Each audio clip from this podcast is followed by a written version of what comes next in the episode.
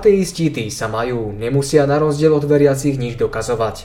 Proste len vraj tak nejak postradajú vieru v Boha a proste sú mimo tohto kontextu. Čo by tiež dokazovali? Hmm, ale môže si aj tak ateista len tak sadnúť, lebediť si a pobovene sledovať, ako kresťania zápasia s tým, aby svoju vieru obhájili? Rozhodne nie. Má oveľa ťažšiu úlohu, než si zvyčajne uvedomuje. Ak som ateista a neverím v Boha, prijímam s týmto názorom určité nadradené tézy, ktoré sú veľmi nepravdepodobné a pri ktorých vysvetľovaní sa poriadne zapotí. Aké to sú? Je ich veľa. Pozrieme sa napríklad na tieto tri. Ateista musí vysvetliť, ako mohol vesmír vzniknúť sám od seba a z ničoho.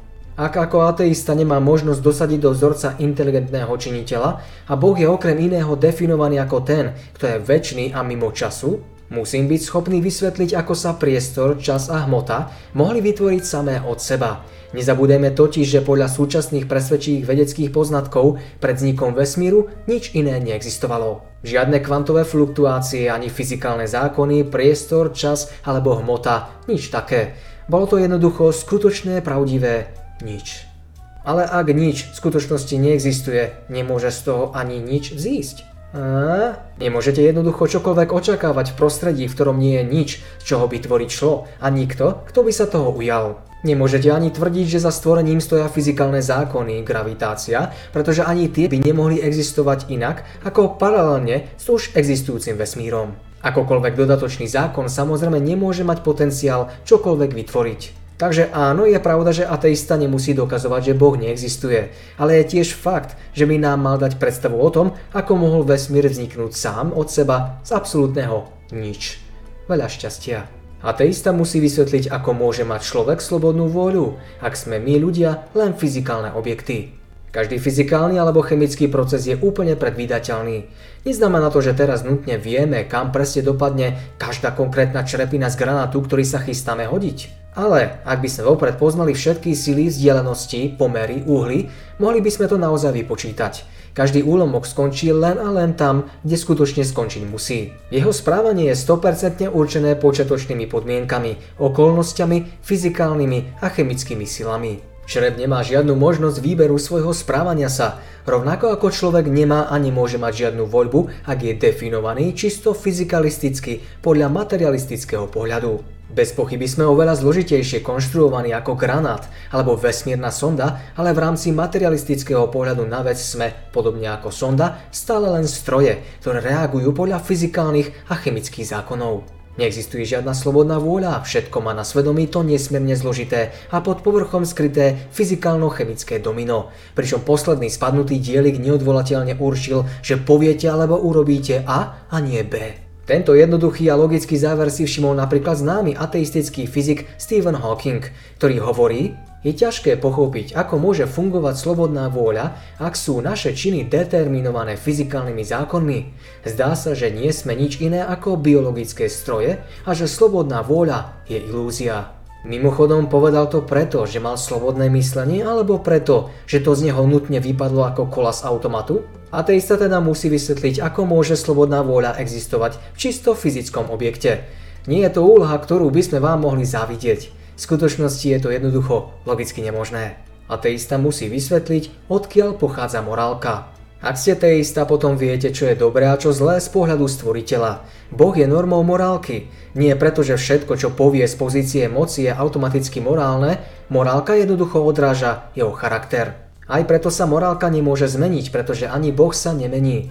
Nie morálka je podriadená človeku a podľa jeho meniacim sa predstavám v rôznych dobách a kultúrach, ale človek morálke. Teraz však zvážte, že by neexistoval Boh a objektívne morálne normy. Odkiaľ by tiež prišli však? Jeden z Dostojevského bratov Karamazovcov to logicky zhrnul takto. Keby Boh neexistoval, všetko by bolo dovolené. Samozrejme bez zákonodárcu nemôže existovať zákon, takže ničoho zúfalo osamelý človek zostáva na najvýš zákonom pre seba. Jeden z ateistických guru 20. storočia, filozof Jean-Paul Sartre, to vystižne vyjadril, keď napísal je veľmi znepokojujúce, že Boh neexistuje, pretože s ním mizne akákoľvek možnosť nájsť hodnoty v nebi ideí, dobro už nemôže existovať a priori, pretože neexistuje nekonečné a dokonalé vedomie, ktoré by ho svojim myslením stvorilo. Je totiž faktom, že žijeme v rovine, kde existujú len ľudia. Je to problém? Nestačia na morálkou samotní ľudia? Ide skôr o to, na akú morálku. Ak zostane len človek, nemôžeme už hovoriť o morálke ako o nejakom objektívnom prvku nášho vesmíru. Namiesto toho táto morálka nevyhnutne vychádza z jednotlivých ľudí, skupín alebo kultúr.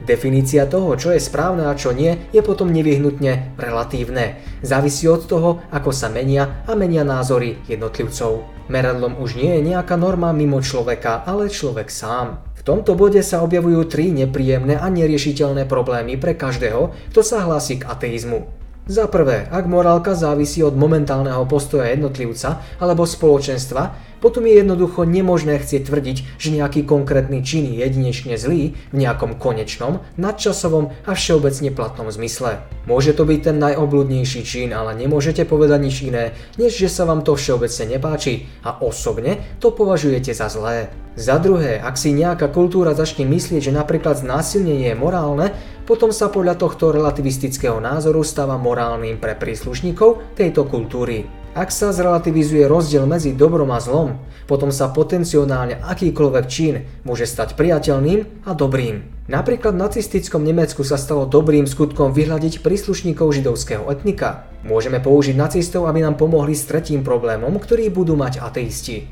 Na základe čoho môže niekto tvrdiť, že to, čo urobili, bolo zlo? Nie je v tomto svetonázore morálka relatívna voči kultúre? V tomto prípade neexistuje univerzálny štandard pre všetky kultúry, ktorým by sme merali jednotlivé činy týchto kultúr. Alebo áno, odkiaľ by sa vzal? Ako túto záležitosť uzavrieť?